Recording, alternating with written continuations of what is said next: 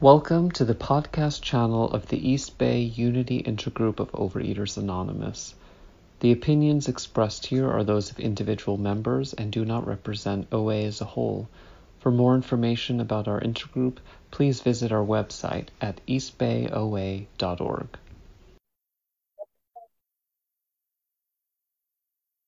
Okay, got to click all the buttons. Hi, everybody. Good to see you. Um, I just want to say that I don't speak for OA, you know, as a whole, and this is my story, and this is one glimpse of um, the experiences I've had both in and out of the program. And I invite you to take what you want and leave the rest. Uh, welcome to newcomers because we're so glad you're here. You are an integral part of our program, as it says in much of our literature. Um, in order not to bore myself, um, I'm going to use props and the alphabet, especially W's, to share my story today because I've been thinking about, in the especially in the last year, about um, about how wacky and wild W and W this last year has been. So I'm going to be using W's and M's because I they're good kind of things to keep me on track. And also, I just wrote out some stuff that I wanted to make to sh- make sure I shared today. Um, I also wanted to say that in the last few weeks, I have been so impressed and so touched by the shares that other people have have done with us in this in this meeting. I mean, I just I just my heart pounds as I think of the artful and honest storytelling that has gone on. And my heart is pounding. I can feel it right now. Um, a compelling story draws us and helps us stay tuned. And, you know, I've done a lot of speaking in my career and, uh, and I've, and I've actually talked to people about the how, how to tell stories. And the thing that I think is so amazing is that you get hooked right? We all get hooked, not to be compulsive about it, but we get hooked when somebody sells, tells an authentic and uh, story. So I, I hope to do so today to keep you interested and to keep you listening. I want to say something about myths that we create about ourselves. There are writers that talk about how we, um, and I've been watching these Korean and Chinese TV series and fantasies, and you know, people have stories about themselves, and that's what happens when we're in recovery, we go back and we look at these myths and we look at these stories that we've told about ourselves and how much are they on target and how much do we need to look at them and think about them. And facts are not feelings, um, which I've heard so much. So, what I'm going to start out with is to just share some seminal events that have happened in my life, and I'll try to keep to the facts, but but I have to say, in my suffering, these events created the environment for my compulsive obsessive, obsessive behaviors to try to attain some control over very, very difficult um, and challenging times. Um, my parents, you know, I came from parents who lived very difficult childhoods, you know, death and suicide of parents at early ages. My mother was a Holocaust survivor. I developed type 1 diabetes. It's 57 years this month, 57 years ago, at the age of 14. Um, food in my life and with my parents, food demonstrated love. And for me, it was a way to stop low blood sugars. So the use of food is early, early, early in my life.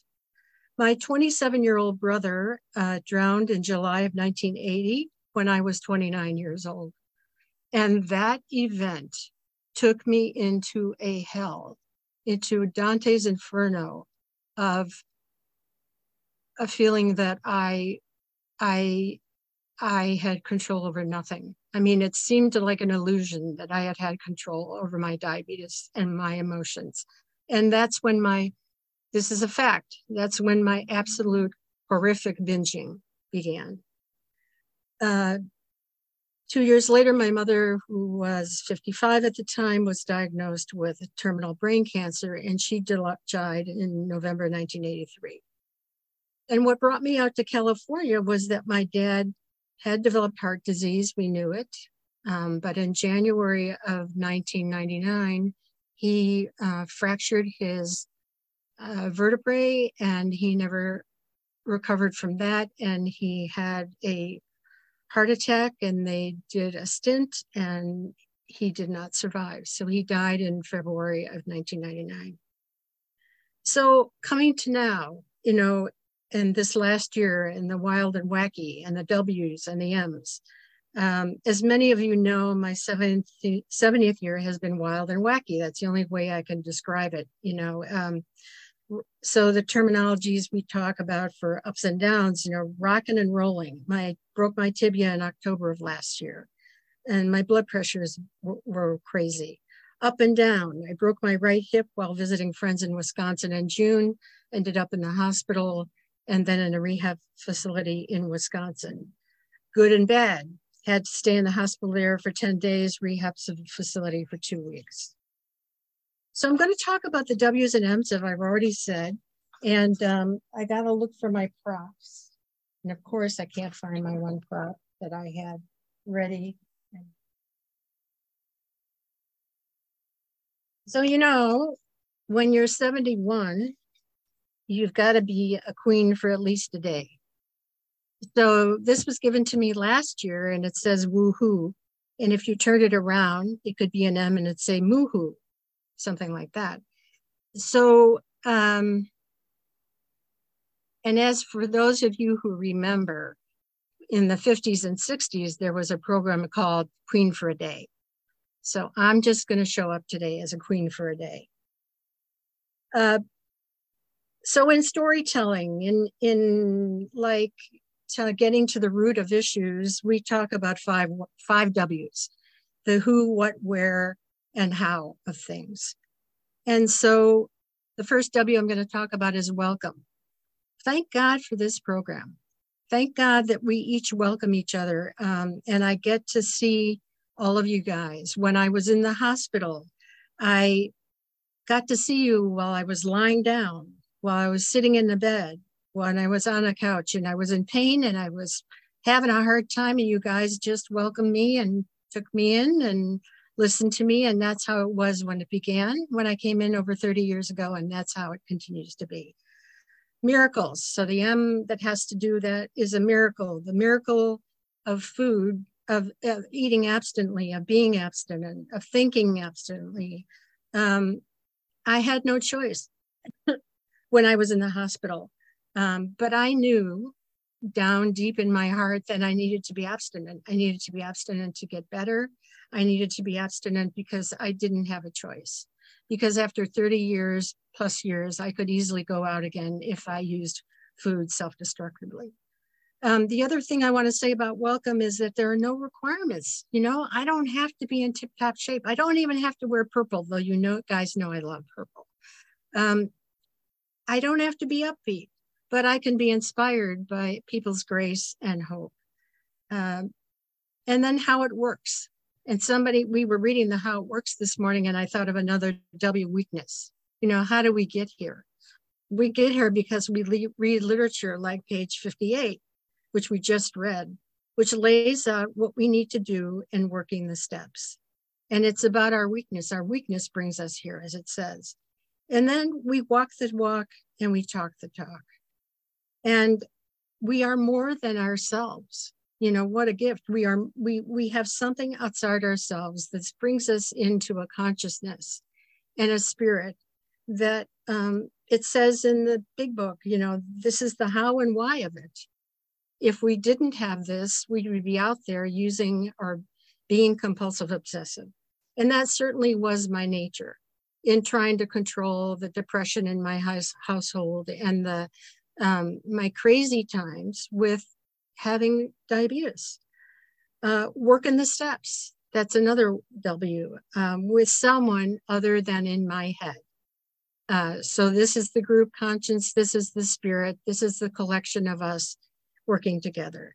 And along with the working the steps is messages throughout the literature And, you know can't we can't keep it unless we share the program and we give it away wise counsel and help with decision making it's my next one um, not doing all of this alone my god my God, you know, not that we have to believe in a God or some power outside of ourselves. I told people what was going on. People flew in. My brother came the day after and stayed with me until I was placed in a rehab facility. And we have not had an easy relationship. But he said, Do you want me to come? And I said, Yes. And he sat through all of that craziness in the hospital of me trying every single day to have some management. I won't even say control over the circumstances. He witnessed. He said to me, I, I don't know how you do this. And I'm realizing that you've been doing this since you were 14. And every day, thank you. Every day I needed to figure out what to do, how to do it, who to call. And every day I had to be on the phone in while I was in excruciating pain. And people showed up. The local people I've known for many, many years, my friend who I came to visit who has terminal ALS came, came to be with me. Um, people flew, they drove in, they called, they texted, they emailed on a regular basis, and many of them were you folks. Uh, managing is able, that's the M. Definitely not able to control so much. They didn't bring food on time. I have a regimen where I'm supposed to take my certain blood blood pressure meds and thyroid meds, wait a half hour, take my Forteo injection for osteoarthritis, and then wait a half hour and eat. Meals never came on time. People never gave me my medications on time. You know, I have funny pictures I posted because one was of a, me, you know, biting a brown sugar packet because that's all they brought me for a meal because they knew I said I was diabetic, and then I don't know how they thought a brown sugar packet was going to be appropriate, but um, everything was unpredictable. I mean, many things were unpredictable. W, will, wisdom gained from past experiences. Boy, I had a lot of practice with this stuff. You know, I used to pass out as a kid. I ended up in hospitals, um, supplies, medication, difficult customer service people, wrong deliveries uh, wisdom gained from past experiences, I had to breathe. I had to breathe, be present, be in the experience, and then change my tenor on the phone with people. Even though I was pissed off, I had to be kind. And this is what program teaches us is we get we get very little, you know, from being nasty and from being angry. And the counterpoint to wisdom gained from past experiences was movement, literally movement, emotional, spiritual, and physical. You know, OTPT, exercises that I had learned from when I broke my tibia of how to get up and downstairs. Um, remote tibia and remote psychic healing sessions with two friends I'm very, very close to that helped me in ways I could never have imagined. I mean, the OTPT people were saying, What did you do this weekend? I, and I told them I was going to have this session, this session with friends. And they said, Well, tell them this just, I mean, it totally changed my mindset and my physical well being. Um, and it reduced my pain. When and when not to. The daily 10th step, you know, we talked about this is the month for the 10th step. You know, wait, make friends and be friends with people who I can rely on. Try to maintain a sense of humor and to be laughing at the level of absurdity, the level of absurdity. On a daily basis, they were rehabbing this place, completely rehabbing it. Um, and there would be trash bin dumping at uh, five, starting at five in the morning, just under my window they have assisted living and dementia folks in this in the place where I was rehabbing. The person on above me probably had sunset um, sunset experiences where they would be moving furniture starting at 10 at night. Uh, and the nurses would come in to check on me at 11 at night when I was just falling asleep. Uh, meditation and prayer. I do a daily practice and sometimes more and sometimes less. I prayed for the grace, faith, and hope that I would get better. And note, um, I've had and received much more grace and kindness when I ask questions and develop daily relationships with the people in the hospital. Wonky and wonky and worry are my my W's, and uh, you know, um, my physician, my uh, orthopedist here said, you know, your tibias, I mean, your your hip bone is totally healed, but it's wonky. And I just, that's a good word, wonky, because my life and this year were really wonky. And, but it functions. You know, it has bulges, it looks weird, but it functions. Um, mellifluous, I love that word, mellifluous. Uh, you know, being of a sweet nature, being, um, having a sweetness of my soul and showing, um, showing my curves, showing my curves. I have curves. There's a sweetness and a love for my body, despite all this stuff that I um, that I'm grateful for. So That's the thing 15. I was also, pardon me. That's 15. Thank you. Mm-hmm. So this, you know, this can also be M's, right? So the mountains, the jagged parts, they can be this way, W's, and they can be M's. And that's what I'm I'm in um, all of the time. I do want to mention, as many of us have said in this program, that wildlife and water, wildlife and water bring me much, um, bring me much. And when I was in a wheelchair and when I was in a walker, people would take me out to this gazebo outside the facility where I was staying. And you know, COVID and all this stuff has made it very made it very difficult to to be with other people. But the thing that refreshes me and brings me joy and relief and solace is being outside. And I was inside so much that when people would wheel, I mean, one friend who I've known for many, many years actually wheeled me in the wheelchair probably five blocks down to the lake. Um, and that was not an easy journey because it was in the 80s. But she was determined she was going to take me down to the water. And that was glorious so that I could watch birds, butterflies, and flowers. Um, magic and solace is the M for that, uh, for my soul. To we, be away for moments from all of the challenges inside those buildings and to feel a sense of relief. Artwork, got a W in there. Um, it's a meditative practice. It's fun to do with others. Um, people brought me and gave me pens, pencils, paints, drawing paper. And my friend with ALS has been having much harder time talking, and but she's an artist just like I am. And so the with art pieces, the the materials, I would start a drawing and I would give it to her, and then she would continue and she would give it back. And so every time she came to visit, we would do artwork together.